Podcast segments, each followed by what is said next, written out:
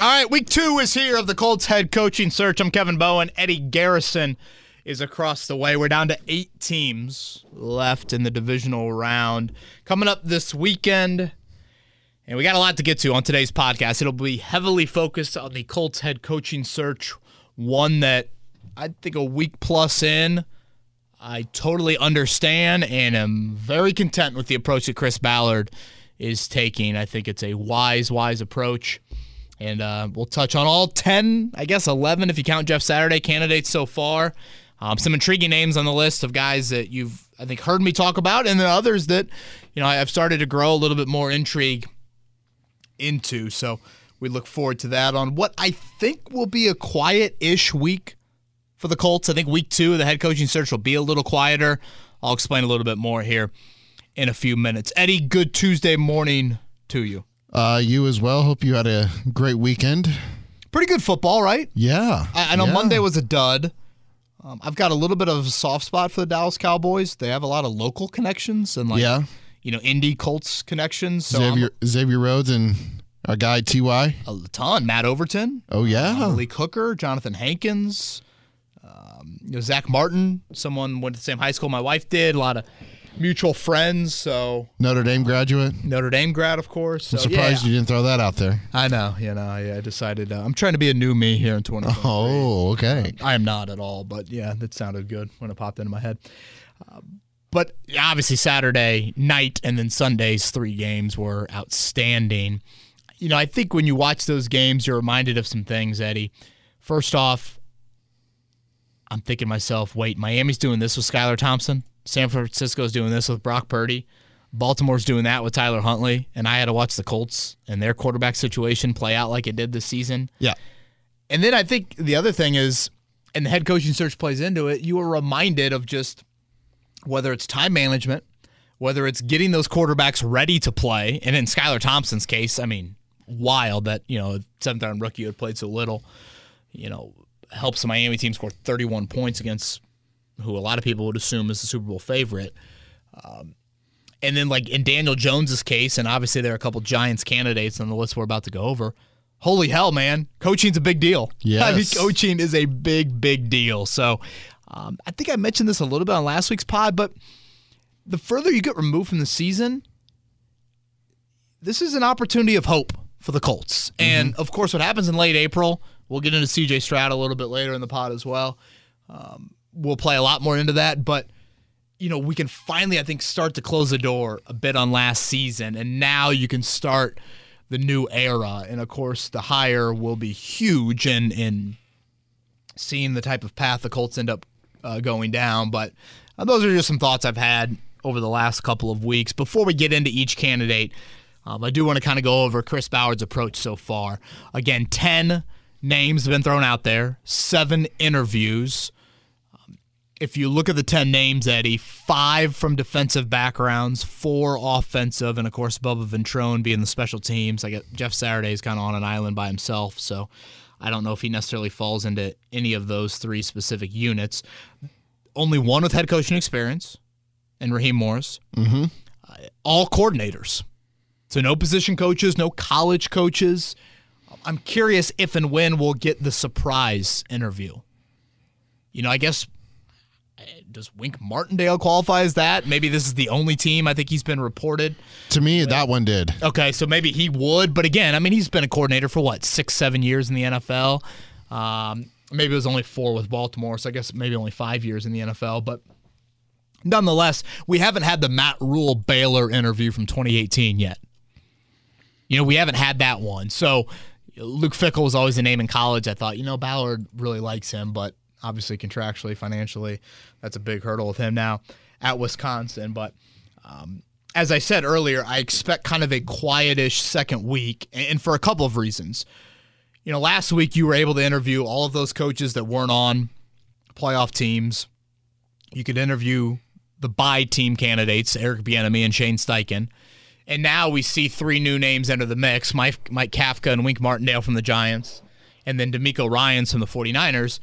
It seems like all three of them either are not getting an interview this week, or in Ryan's case, I believe he slotted Texans Broncos into the end of the week. I think Kyle Shanahan mentioned that at his Monday presser.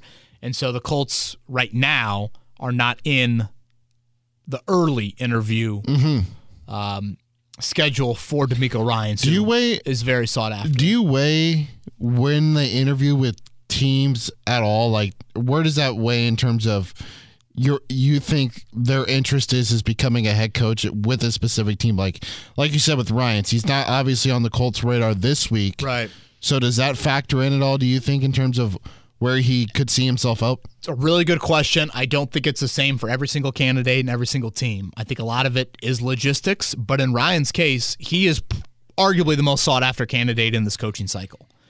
He obviously has ties to Houston. More so than Sean Payton? Uh, yeah, pro- well, I would say the only counter to Peyton is you got to be willing to give up something. Yeah. You know, so th- that would be the one counter. But yeah, I mean Peyton, I, I yeah, that is probably the one that you would put above him. Um, but you look at Ryan's case, you know, he puts Houston and Denver. Again, he has connections to Houston as a player. Is Denver the most coveted job of all the openings? Financially, a lot of people love obviously their ownership group and how much money's there. Um, so maybe that's how you would view it. Like, you know, maybe Ryan's has the Colts kind of third on his interest list initially. That can change a whole lot, of course, as things play out. But I do think it's a good question. Um, you know, guys like Aaron Glenn and Wink Martindale that maybe don't have a ton of openings and a ton of interest, they might be like, "Oh, Colts, I can do whatever. you know, tell me when. Yeah. I'll be there. My Zoom is wide open. Uh, all of those things. So That's another part of it that I'm always interested in too. Like, do these guys fly in? Do they, Jim Irsay, Chris Ballard fly to them? Do they do it over Zoom? It's like, I think if you're still in the playoffs, you got to do everything virtual. yeah, you'd be way too much to be like, you know, DeMeco Ryan's get on a plane and go to Houston and then fly back for the game on Sunday. That's just a lot. Fly to Denver. Things yeah. that. Sean Payton, I know, has mentioned he was going to meet with Mike Tepper. Mike Tepper, former Colts offensive lineman. He was a character. Dave Tepper in New York. in New York. Um, Panthers owner Dave Tepper, for those that don't know. So, um, I guess lastly, before we get into candidates, Eddie, naturally, as human beings, we are impatient yes. and we want to hear rumors, we want to hear names, we want to hear favorites. Chris Ballard wants that place to be a steel trap. He does not want any intel getting out whatsoever. Indeed. I am totally content with the approach he's taken so far. And he even said in that press conference Right. Offered a warning definitely to us in February, that, I think know, is the month he threw out there. right, and even maybe deep into February. Yeah. Um, the Colts were a bad football team this past season. Bad enough to where they fired their head coach midseason. It's not apples to apples, but I look at the ability to conduct a head coaching search, Eddie, similar to when a college football team makes a bowl. When you make a bowl game, what do you get? 10 extra practices? 15 extra practices? Yeah. That is an awesome opportunity that not every team gets in college football, and you need to take advantage of it. Well, the Colts, they were bad. They have been granted, and some of this by their own doing, of course, the opportunity to interview head coaching candidates. Don't rush that process. Don't half ass it. Jeff Saturday's always going to be there. Is Jeff Saturday interviewing any of these openings? Nope. Take your time. Exactly what Chris Ballard's doing. And at the very least, Eddie, I would just do it to gather intel. Yes. Like, why are you so? Why are the New York Giants so successful? Why do they make this turnaround this season? Even if you're not going to hire that candidate, even if you don't view them as a definite favorite, you want to use this as a I need to gather information, positively, negatively, information on coaches, players, The league. personnel people, the league, owners, organization, everything you can get your hands on, you try to. I think I mentioned this on last week's podcast. Another thing to keep in mind you can interview some of these candidates and they can be potential coordinators for you as well. This is not just a head coach interview process. Gio Evero. Evero in Denver might not be back there. Um, you look at the situation with Eric Bieniemy in Kansas City. If you hire a defensive coach, would Bieniemy be an OC here and potentially run the whole show? Yeah, there's where a bit of it. gets out of the Andy Reid cloud. Maybe he feels like he needs to do that to become a head coach in the NFL. There's some reportings of him um, interviewing with Tennessee too, right? Uh, I think I yeah. Now that you say that, I think I did see that as a as a potential OC, of course, opening there. And again, Mike Vrabel, you know, more the CEO, probably more of a defensive guy, if anything. He would let, you know, Bieniemy do his thing offensively. So I think those are all things to keep in mind. Get intel more than anything. Obviously, you're trying to hire a head coach, but that to me is really, really important. Uh, lastly, before we get into each candidate, the playoffs oftentimes, Eddie, let you know what wins in the NFL. What's the new trend? Mm-hmm. I would say something that stands out to me, certainly. Uh, we don't have a single quarterback left over the age of 29. Jalen Hurts, or excuse me, Dak Prescott's the oldest at 29, Mahomes at 27. When's the last time we had a final eight with not a single 30 or older quarterback? I don't know. I mean, I'd be willing to go back decades. You know, even last year, obviously Brady's the one that a lot of people would think of, but like Ryan Tannehill was over 30. Like you, Yeah. I mean Stafford, of course, over 30. I mean, you usually always have at least one. So that is one trend. In relation to the head coaching aspect to it right now, seven of the final eight come from offensive backgrounds. Mm-hmm. You want to go back one year? Six of the final eight came from offensive backgrounds. The outlier would be Sean McDermott. Sean McDermott with the Bills, and then of course last year you also had Mike Vrabel and the Titans. So I'm not like offensive coach or bust. I I, I probably side on that side of the ball. I think I've expressed those reasons why. Uh, but I think that's just something to keep in mind. And if you look at the candidate list right now, you do see five on the defensive side of the ball of the 10. Four I would qualify as primary offensive coaches. But uh, just some thoughts to keep in mind as this head coaching search plays out. I think the only way we see the Colts get into a quicker process is if all of a sudden a favorite stands out and that favorite is coveted by another team. yeah. I think that would be the only way. Now, do we see some second interviews this week? Maybe we do. You know, maybe they, hey, you know, kind of got a slow Wednesday or Thursday. You know, Raheem Morris, you want to fly here to Indy and we can do something in person. Maybe you start to see some of those. But again, I'm not expecting a busy, busy week for the Colts on the interview front. just going back to where we started the pod in terms of the playoff football, you look at Jacksonville and you look at Doug Pederson. That interview right before the half, you would have thought they were only down like a field goal. Next thing you know, they come out in the second half, they score three touchdowns and a, field goal to win it. And the creative play call on fourth down, my goodness. Yeah. What a time to pull that.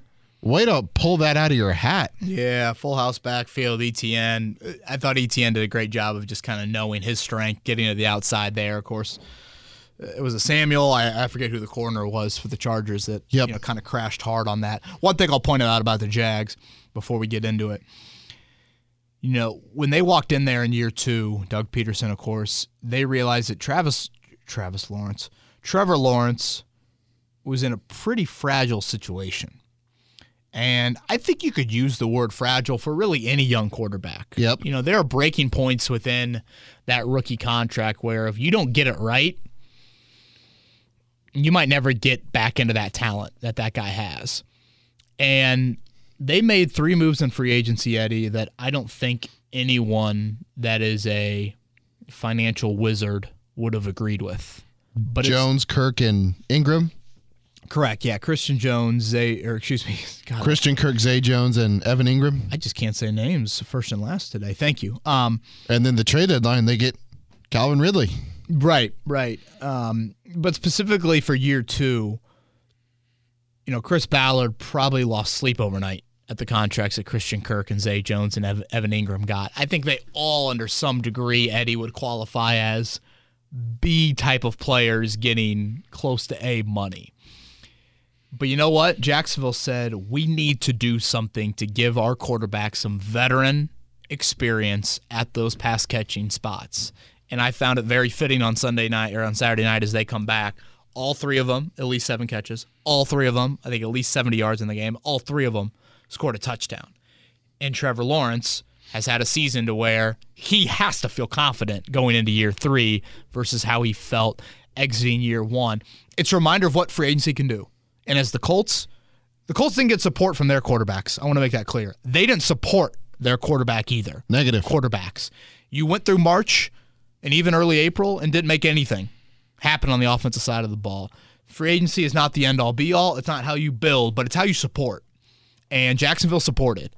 And I think that's a key, key reminder, especially with the Colts getting into the rookie contract. You know, I've said this before about Peyton Manning. Peyton probably would have been Peyton in a lot of NFL stops, of course. But you know what really helped Peyton Manning? Marvin Harrison. The fact that he walked in there and had Marvin Harrison and Tarik Glenn. And Edgerrin James. The fact that in year two they drafted Edgerrin James, and the fact that Tom Moore never left. That is very, very important to stabilizing and supporting what you have because Peyton did throw an absurd amount of interceptions in his rookie season. 22, right? Yeah, for some reason I thought it was even higher than that. Um, so I think these are all things to keep in mind uh, with the Colts and their current situation. So I know Twitter questions will touch a lot on the CJ Stroud, Jim Harbaugh front was never a big like, oh hire Harbaugh, he'll be in the Ring of Honor as a coach guy. So I'm not- 28. 28. Yeah, I thought it was a higher number there. Um, so we'll get into all that during Twitter questions. But Eddie, if you don't mind, let's go in order of let's go in order of the interview cycle for the Colts with uh, all these candidates. All right, numero uno, special teams coordinator for the Indianapolis Colts, Bubba Ventrone. Yeah, you know, I wrote an article on Bubba. I think I started it kind of in in December there, and probably post probably like late November, early December. Just I think it's an important priority for the new head coach, the Colts, to retain Bubba Ventrone. Uh, I think it's smart to interview him. You know, special teams coordinators they have such a great responsibility to know the entire roster. They touch both sides of the ball. They touch big dudes. They touch small dudes. Um, that probably didn't sound politically correct. So, uh, moving on from that in the most awkward state, maybe in the history of this podcast. Uh, you know what I'm getting at. At least I hope you do. Um, like a Zaire Franklin, a Kenny Moore, make their early mark on special teams and rise into these strong defensive roles. Um, I think Bubba Ventrone is a very different personality than what the Colts have on their coaching staff as well. Um, so I, I think for many of those reasons, Bubba Ventrone deserves a look. Um, so I'm glad to see that they interviewed him. You know, think about special teams coordinator Eddie. Every single injury, every single decision has a domino effect to the special teams. You know, if Jonathan Taylor plays or not, directly impacts Parks Frazier and Jeff Saturday on offense, but really has little impact to Gus Bradley. But it's got an impact to Bubba Ventrone because if Jonathan Taylor's not playing, that means more from Zack Moss. That means a little bit more from Deon Jackson. And does all of a sudden Parks Frazier say, man, I need an expanded role for this running back. Can we take him off special teams for a few snaps this week? So you're very plugged in as a special teams coordinator, knowing the roster mechanics, knowing how that works, who's on your practice squad, who you trust, who you don't, all those things. So I was glad to see Bubba getting getting uh, get an interview. I will, I'm interested to see if he uh, will get an interview somewhere else. Yeah, I don't. We haven't seen him No. right pop up there, um, which again not too shocking to me, but. No matter what happens with Bubba, I think it'd be wise for the new coach to try and retain him. Uh, interview number two. This came last week. Ejiro Evero, defensive coordinator of the Denver Broncos. Yeah, you know, this is a name that obviously is being interviewed several places, but Eddie, he falls in the could he be a defensive coordinator candidate for you? Uh, people rave about his defensive knowledge, his defensive acumen. Ironically, he was born in the United Kingdom. I didn't realize in, that him and Nathaniel Hackett were college roommates.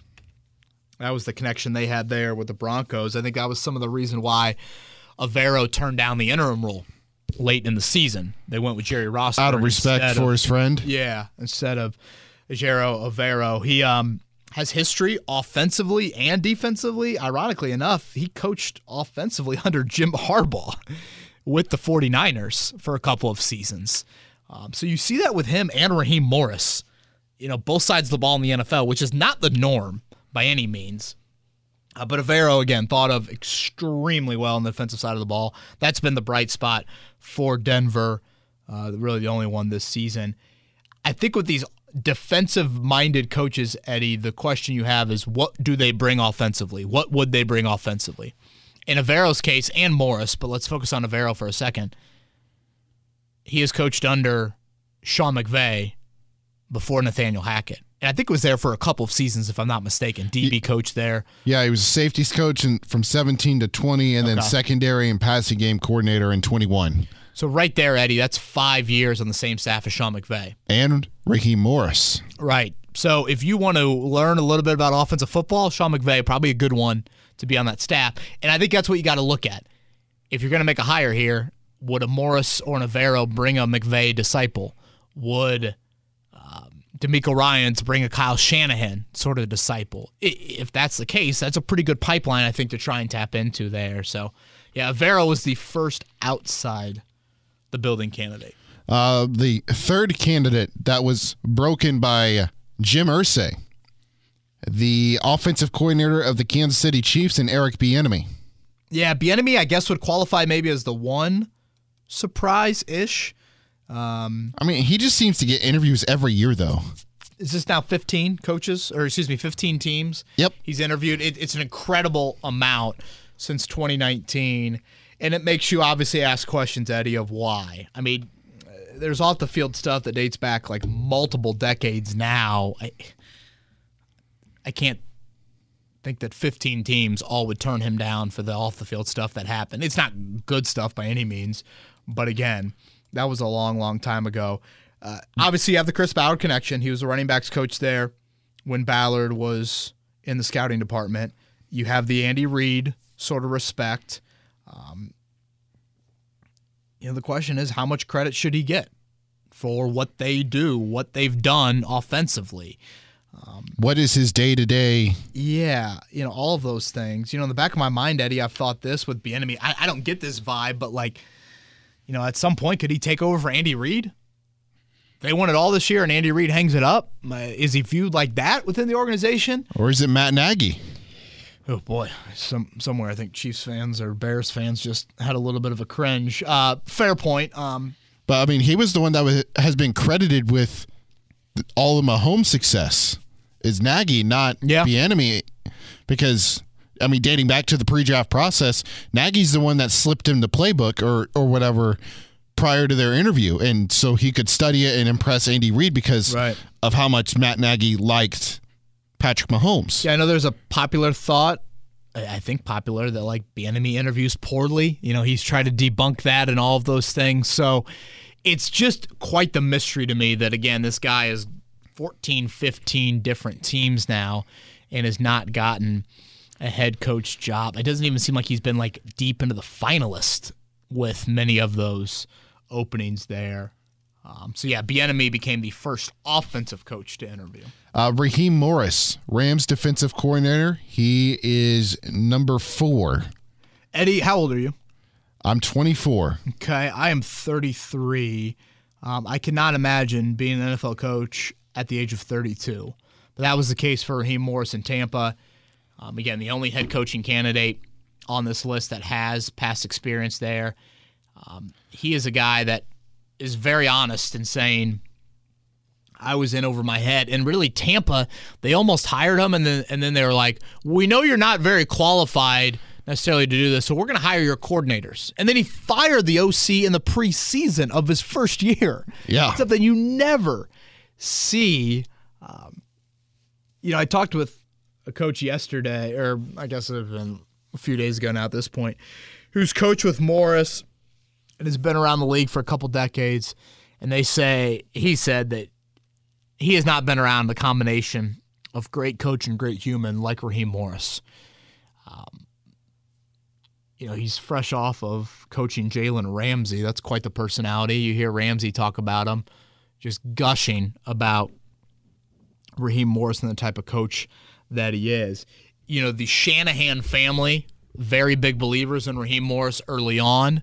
Ironically, again, he coached offense with Kyle Shanahan. It was a wild story basically Dan Quinn in Atlanta with Kyle Shanahan as OC, they were looking for a receivers coach. And they had Raheem Morris. They wanted him to kind of vet some of that process. And within the process, Raheem Morris went, went back to them and was like, hey, I don't know if we should be looking totally at like, you know, big time wide receiver coaching experience. I think we should just look at who do we feel like can connect with that group. Obviously, it was a pretty talented wideout group. Oh, yep. In Atlanta. And so when Dan Quinn and Kyle Shanahan took that info and thought about it, they went back and they're like, why don't we just have Raheem Morris coach the receivers?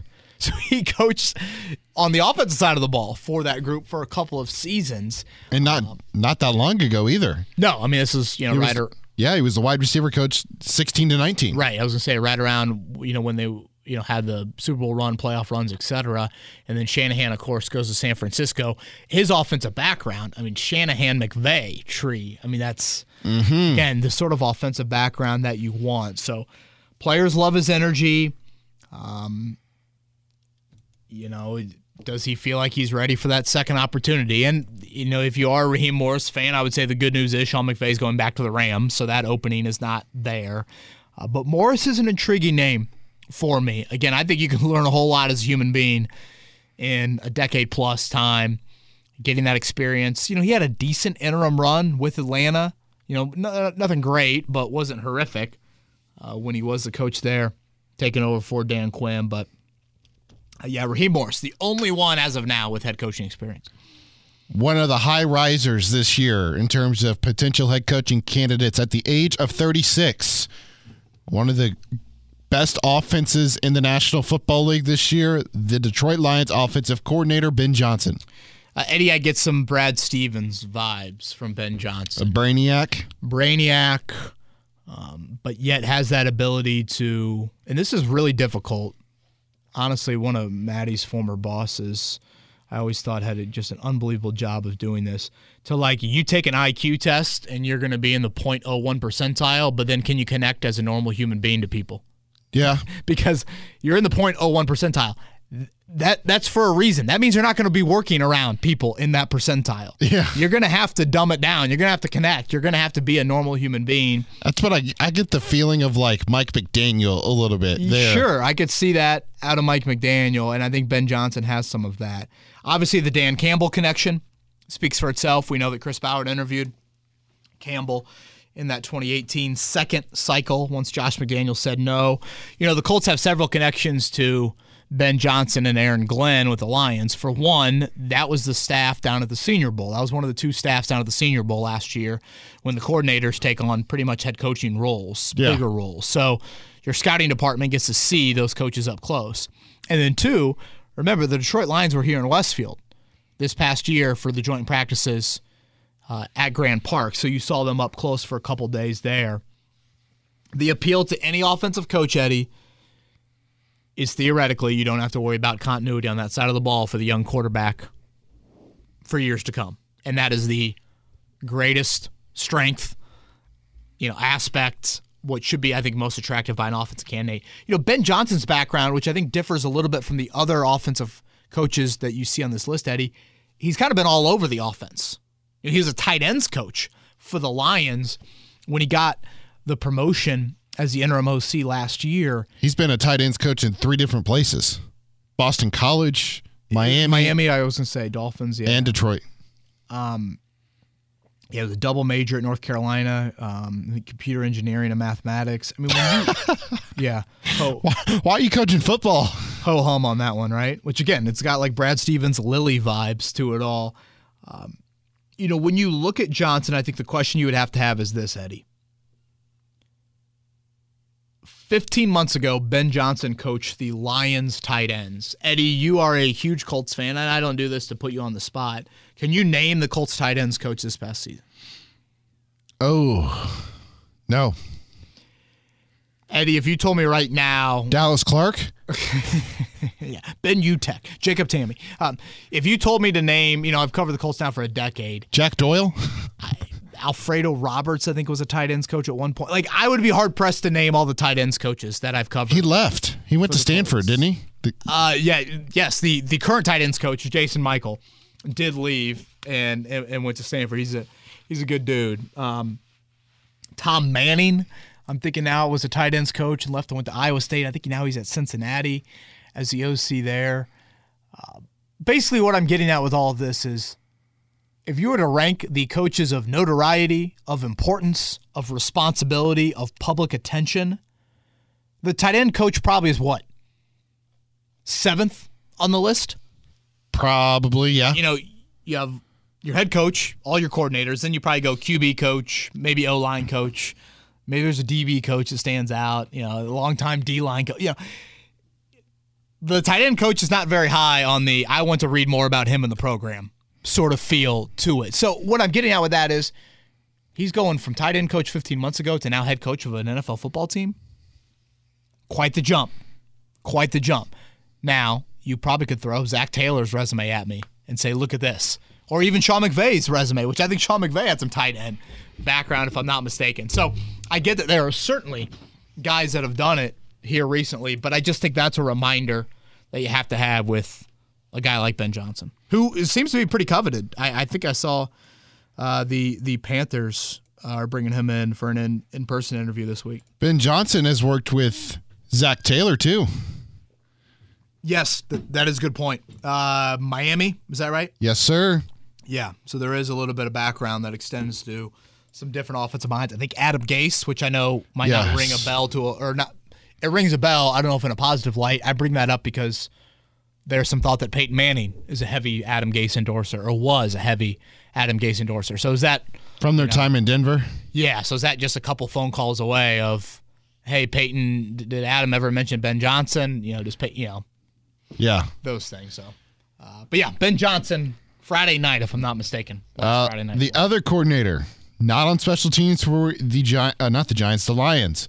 Aaron Glenn, he's 50 years old. Their defensive coordinator this year. He has received an interview with the Indianapolis Colts. you know, unlike Ben Johnson, third in offense, I think in yards, fifth in scoring, Aaron Glenn's defense is not going to stand out like that. It's not like the Lions had some great defense. But it improves so drastically from week one to week 17. And I would argue, of course, not the same talent that they have offensively either. Not that they have an abundance of talent offensively, but I think they've got a little bit more.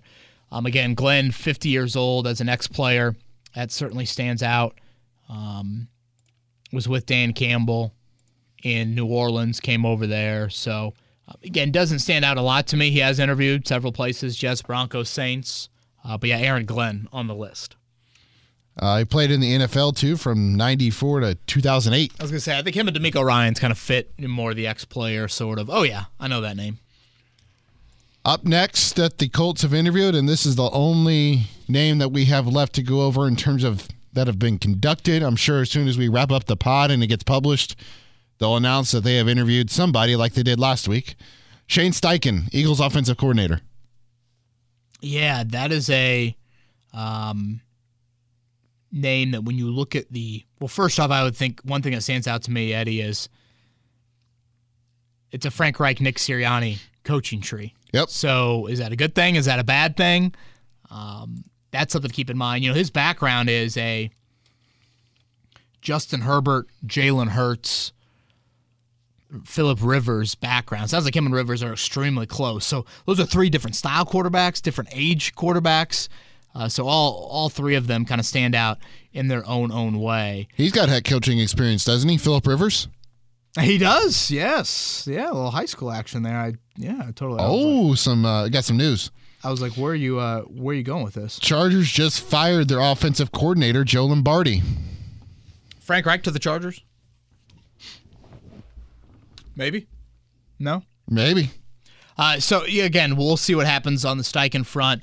But I think you like he seems to be the most quarterback centric in multiple different styles and ages of QBs. There's another offense coach we'll get to a little bit more specific there, but you know Sirianni clearly trusted him, gave him those play calling duties midway through last year, and has a lot of uh, a lot of success. So um, I think he had a brief, brief, like maybe one year on the defensive side of the ball. So at least he kind of thinks from that mindset of okay, how do how does the defense want to counter that? Uh, I, I guess to mention on the Joe Lombardi front, I'd assume that means Brandon Staley's returning. I think there was a little bit of question after Saturday night how that would unfold. I think this can be viewed as Joe Lombardi's the scapegoat, and they'll go in a different direction offensively. Yeah, I'm a little surprised. I thought they would get rid of Staley too. Yeah, you know, typically we see one wild card head coach get the axe. It will be Todd Bowles. Yeah, that that's was a good pretty point. embarrassing last night. So um, as of now, and we didn't think it'd be a, a big number of teams, Eddie, in the head coaching search front, but as of now, we've got just these five.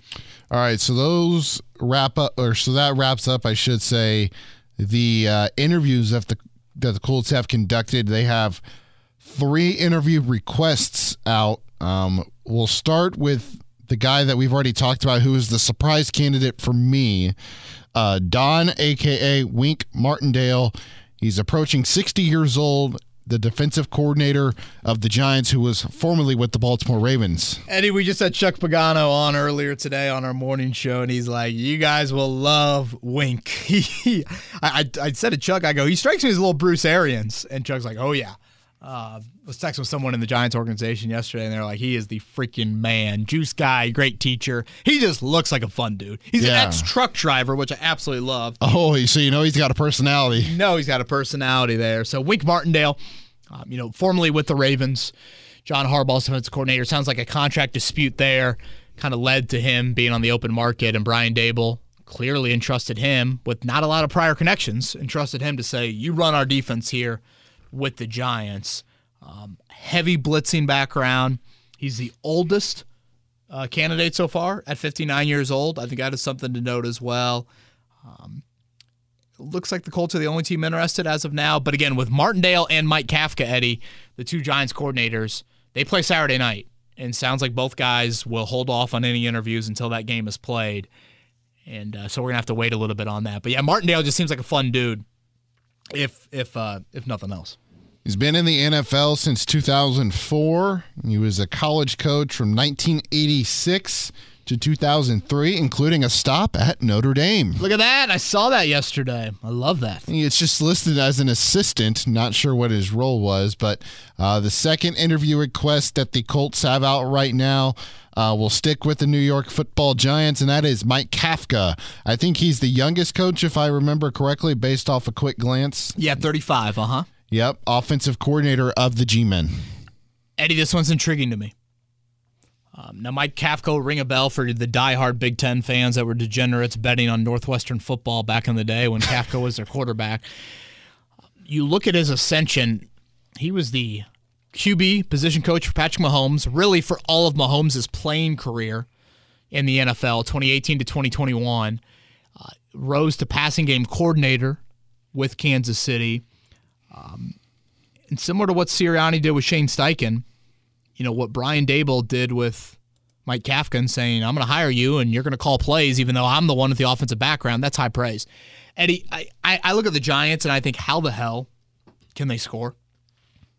yeah. If you literally said right now, Kevin, name me three New York Giant wide receivers or tight ends, I, there's no way I could do it. Some dude named Hodgins. I've got a great friend, Josh Hodgins. Some dude named Hodgins had over 100 yards Yep. the other day.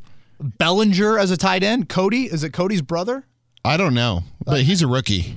I mean, like what they have no offensive talent at wide receiver or tight end. I don't disrespect Darius Slayton. They scored 31 points on Saturday or on Sunday, and I think Saquon only had nine carries. Like Yes. they they are very week to week. They evolve things. They've gotten Daniel Jones to not be a turnover machine, and then they've turned him into like more of a runner. You know, he's kind of doubled his rushing attempts. Uh, Sunday's game being a, a, a big focus on that, but this is this is a you know the, the quarterback background, the offensive coordinator background, all of that you you really really like. He played in the league for seven different teams, mostly as a practice squad guy. I think that is appealing. Um, and I just think in general, we look at the Giants, Eddie, and think that is not final eight in the NFL personnel. Like if you were to say the New York Giants have a top eight roster, I don't think people are saying that. Yet they're one of the final eight. Coaching has something to do with it. So similar to Kafka, you'd have the same questions just about age and, and, and all of that and inexperience, but he is an intriguing one. Uh, the Chargers also fired their passing game coordinator, Shane Day, to go with Joe Lombardi. Retooling the whole offensive staff. Yeah. Uh, final candidate that the Colts currently have an interview request out for. He's your favorite. He's a hot commodity. DeMeco Ryans, defensive coordinator of the San Francisco 49ers. Yeah, again, um, you guys have heard me talk about Ryans a lot. I just love how San Francisco's operated. They've dealt with a lot of injuries, I think, over the years, and they still have found great success. I would say their defense has been the most consistent aspect to them over the last two years when Ryans has been there. Just sounds like just a great kind of calming force, but knows when to kind of ramp it up when need be. Um, for those with young children, you were texting me earlier today about this. Chip Kelly, uh, who that's how he got a start, I think, in the NFL as a coach. Played for Houston, played for Philly a little bit, and then joined, I think, defensive quality control with Chip. Uh, he called him Mufasa. Oh, the Lion King action there. Oh, And basically, the thought process with that nickname was you just always feel calm when he's around, when he's in the room, go off the field, on the field, player, coach. There's that sort of presence about him. I think there's a reason why he's so coveted. He got kind of deep into the Minnesota talks last year and pulled his name out there. Um, but I think there's a lot of appeal with DeMeco Ryans again under Kyle Shanahan. So, you know, right now, if you were to tell somebody, "Hey, the Colts are going to get DeMeco Ryans, a Shanahan disciple, and then uh, trade for Trey Lance," would you sign up for that as your offseason? Hmm. Interesting right there. Maybe. Uh, best defense in the NFL in, in, in yards and points allowed. They certainly have some talent on that D line, but still, uh, linebacker and secondary, I don't think they're loaded, particularly secondary. I know they got Fred Warner And you look at what they did with at linebacker. Yeah, I was about to say. I was about to say. Look what he's done with that linebacking group since he became the the linebacker coach in 2018. You have Fred Warner, Al-Shaair. Shai I I can't even say Yeah, that. I know. I I can picture his jersey. Yeah, but they've got some dudes on that defense. Now, you brought this point up earlier, Eddie. Broncos on Thursday, Texans on Friday, it sounds like. Colts and Cardinals he's pushing off. If they continue to win, fitting in these interviews, does he view the Colts as mutual interest there?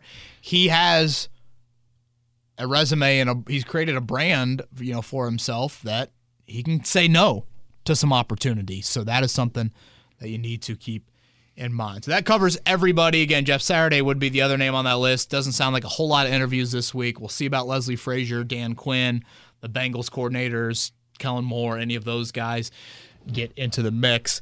I know we're up against it a little bit because I got a meeting to run to. Eddie, let's do about 15 minutes worth of Twitter questions. Hey KB, wondering when you think the Colts will hire their head coach. Also, who do you think the lead candidate is right now? Thanks, brother. From Steven. Again, we aren't even to second interviews yet, so I know everybody wants to. Who's a favorite? Who's a favorite? You know, I I don't think there is a favorite. Yeah, you know, I, I I get the impression that the guys that you would probably think that they like, guys like Ryans, the offensive minds of a Johnson, Gil Kafka's interesting, Raheem Morris certainly. Um, you know, I was told this is before honestly Ryan's name came out last week that there's a lot of interest in DeMeco Ryan's from the Colts. Again, that's probably to be expected, but it's probably worth noting that. Um, and I, you could make the argument, Eddie, that they haven't even interviewed the quote unquote best guys. If you Right. throw Ryans, throw some of these Giants guys, we'll see if any more divisional round team coordinators get into the mix. But again, early February, mid February, like there's no need to rush. No need to rush unless all of a sudden it looks like you've got a favorite and it's kind of a one on one battle for him. Uh, a name to watch for as I look it up now because I think he got some. I think he got an interview or two last year. Uh, Lou Anarumo. Yeah, DC for the Bengals. Yes. Just what he's done with that Cincinnati defense last couple of years, I think he'll get some interest here, uh, depending on how their postseason run goes. Uh, Tristan sent this question in uh, before CJ Stroud declared for the NFL draft yesterday, which sounded like a very tough decision on CJ Stroud's part. His question If CJ Stroud declare, doesn't declare for the draft and Bryce Young is locked in for the number one pick, in that scenario, if I'm the Colts, I trade back. I think the Texans will take Will Levis with the second round, uh, second overall pick. We can always add an additional pick, move back, and then take Anthony Richardson. I know he'd be more of a project, but with his speed and strong arm, the potential is definitely there. Yeah, I wanted to kind of focus on the CJ Stroud news right here, Eddie. And like you said, he is entering the NFL draft. It was so important for him to enter, I think, from a Colt standpoint. Obviously, the Colts could have an interest in him and he could be their new franchise quarterback. And, like, for those reasons are obvious. But, Eddie, I think it's important to just get another quality quarterback into this cycle to where Chicago's pick is not even rare. I mean, it's it's it's already rare because his number one overall pick. But It's in the upper quartile, the upper quartile. thank you, rare, rare. Yes, uh, thank you, Coach Irsay. Um, if it was just Bryce Young and that was viewed as the only quarterback on tier one, Chicago can Kings ransom that pick even more. Yes. How it's viewed. So now it creates another quarterback seemingly in that mix. Lessens that asking price probably a little bit more. Obviously, if you're going to slot quarterback needy teams with quarterbacks, CJ Stroud is going to take one of those quarterback needy teams off the board. So that helps you out there. So I think for multiple reasons, That's why you wanted to see this because now, Eddie, and again, we'll debate these candidates much, much more as we get closer to April. But basically, Bryce Young, CJ Stroud, Will Levis. The likelihood of them going one, two, three, probably not like That's what I was about to say. very, very likely. if there's a quarterback they like, But if you were to take Stroud out of that group, and That's if true. you would have said, what are the chances of, like, look at the Vegas odds right now, and I have no idea what they are, but look at the Vegas odds, Eddie, if you were to say quarterbacks go one, two, three, or two quarterbacks go in the first three picks. Two quarterbacks in the first three picks, that's probably got to be higher than 50 50 right now. If you were to say one, two, three is going to be quarterback, that's a lot less on the odds there. So basically, the Colts should get one of those threes if they stay pat at four. Again, you guys have heard me. I think I'm a believer in go ahead and trade up for that. But the specifics have not been released on that odds yet. but I, th- that's a little bit degenerate but I mean, those will come though. I know they will. I usually bet them when the draft comes around. Uh, there has been about you. there's been a some slight line movement. Bryce Young last week was minus 110 to go first. Now he's minus 125, and Stroud went from I think about plus 200 to plus 170. Uh, so it seems like Vegas is on train with everyone else thinking that Chicago will trade out of number one. Andy is up next. He's got a little bit of a longer question here, KB. Uh, he says, "Hey Kevin, Colts to be Colts seem to be interviewing two types of head coaches, and I'm wondering what your thoughts are. Detroit approach the great leader with diverse slash extensive experience who takes a swing on young, innovative first time offensive coordinator uh, like Raheem Morris, De, uh, DeMeco Ryans, or a Bubba Ventrone. Uh, as a head coaching ex- example, uh, the LA Rams approach send the innovative offensive guru straight to the top and fill in the rest of the staff. See Mike Kafka, Shane Steichen, Ben Johnson. I'm firmly hoping for the Detroit approach. All three mentioned above would be great, but it seems like a big gamble. Hoping to hit a home run on that new offensive coordinator swing. Seemed like Frank Reich always had too much on his plate, and I'd love to see an OC with more control. Lots of options for Colts Nation, but this is still my favorite listen of the week. Thanks for all the great content. That means a lot, Andy. I really appreciate that. There is tons of great Colts content, so um, I appreciate you tuning into this one. That's a really good way to describe it and how he lays out the Lions and the Rams there. And Eddie, you can probably look at it one of two ways. All right. What's the biggest con with the offensive hire? The coach doesn't oversee the whole team. He's Yes. too indebted with, with that side of the ball. Kind of, kind of the biggest Frank Reich, you know, question of do you are you still a head coach and not just a offensive coordinator, play caller? Vice versa, the biggest con with the defensive coach. Do you have offensive continuity if and when that offensive coordinator moves on to another gig? That would be the question that you would have there. Um, you know, you got to go back to what's left in the playoffs, man seven of eight on that offensive side of the ball, six of eight last year. So um, I, can hear both sides of it. And, and as I said earlier, I'm not this person that's got to be on offense, but I think that is the side of the ball that I favor a little bit more. Um, I thought it was interesting that Jim Trotter, a longtime NFL writer, tweeted yesterday that he's heard that candidates are not only being asked who their OC is, but who their OC would be if that OC moved on. It- It's gotten to that point in the NFL where it's so coveted. What's your backup plan? Because you want to maintain continuity, you want to maintain systems. Um, and I guess that was kind of a question that I had about Harbaugh's. What do you hear about Jim Harbaugh? Wears people out after a couple of years. This Colts situation, Eddie, is not a one or two year thing. You're going to be growing with a quarterback for th- you know five, ten years. If Jim Harbaugh is going to wear that quarterback out after four years, that's a big question that I had with Harbaugh. Um, so that's why I'm not like losing too much sleep over that one. I know you have to run to a meeting. Is there a specific question you'd like to get to in conclusion here? Um, go ahead and throw Evans at me. Hey, Kevin, I don't see enough Colts fans on the pod talking about Lions offensive coordinator Ben Johnson and head coach here in Indianapolis.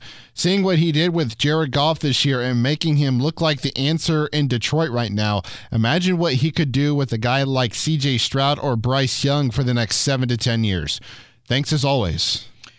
Let's go with uh, Thomas's after that one as well, Eddie. Okay, um, so Evan was asking about Ben Johnson. Yes. Again, one year of that, one year plus of that serious NFL re- responsibility. That is the concern, and I guess what you have to think about with the offensive coach is what what flavor do you want? You know, Mike Kafka's got more of the quarterback centric background. Shane Steichen a little bit more of the quarterback centric background. Ben Johnson doesn't have that. Good thing, bad thing. Little bit more offensive all over. Do you want a little bit more quarterback related? Do you not? You know, these are all the questions that you have to ask. Again, I get Brad Stevens vibes, which is a big compliment for those that are not really familiar. I guess with Brad Stevens aren't as maybe locally centric as we are, but um, he's a guy that took a corporate job in a major pharmaceutical company here in Indianapolis and then said, screw it, I'm going to go be a coach and moved his way up through Butler and everything. And Ben Johnson kind of has a little bit of that resume there. So Johnson is intriguing to me, but I, yeah, Kafka of the offensive coaches, Eddie, that's the one that I'm. He's your high riser. Yeah, he, he's one that I I didn't I should have given more credit to before this. Uh, Thomas, in conclusion here, it's interesting we haven't heard about Jim Harbaugh interviewing. Do you think possibly Jim Irsay alone? Uh, do you think possibly Irsay alone is or has had backroom conversations with Harbaugh, seeing if uh, seeing as they may be discussing aspects of the prospective job offer that might cut into Ballard's duties or a job altogether? Yeah, we'll end with this. And again, we got a lot of Twitter questions we can throw on next week's pod. But Eddie, I think it's a good point that Thomas brings up. You know, I can't see Chris Ballard being like, "Man, we really need to get Jim Harbaugh in here." Oh yeah, he wants he wants personnel control. Yeah, let's interview him.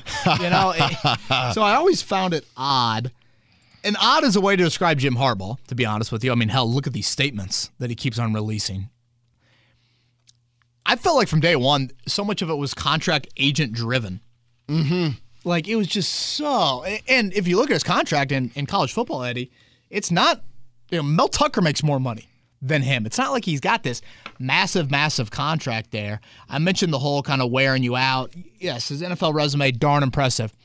That was also nearly a decade ago for the 49ers.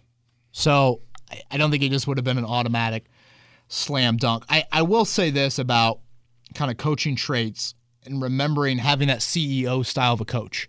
You know, Brian Daboll and Nick Sirianni, they come from offensive backgrounds. But Eddie, they've both given up play calling duties. As has like Mike McCarthy. Yeah. Yeah, over over, over time, yeah. Um, and I think what I'm reminded of, I'm reminded of a moment in the college football semifinal game between Georgia and Ohio State when Ohio State faked that punt in the fourth quarter and Kirby Smart had a timeout that he got in just before that ball was snapped.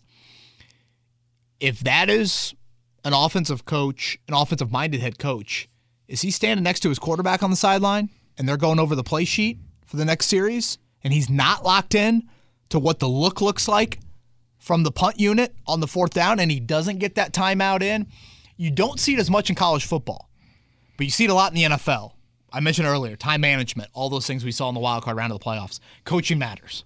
And having that head coach that is not the play caller on either side of the ball can be extremely locked into what's going on every single snap, even on special teams, I think is vital. And so I think that is an avenue that I want to see the Colts go down with this hire. After the first week in the playoffs, who do you have winning the Super Bowl? Ooh, man. again, I got a little soft spot for for Dallas. I'm gonna go with though. Um, let's go with Buffalo beats Dallas in the Super Bowl. Oh, that'd be good. That rematch is something we saw in the '90s. I feel like. Uh, anything you got? Who you got? Uh, I was gonna say Buffalo or can't. I keep going back and forth between Buffalo. I just and heard Kansas a lot of teams there.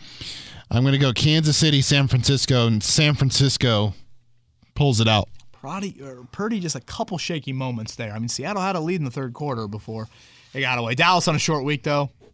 Then Brett Maher. Oh, jeez. Um, all right, I got to run. We'll talk to you next week.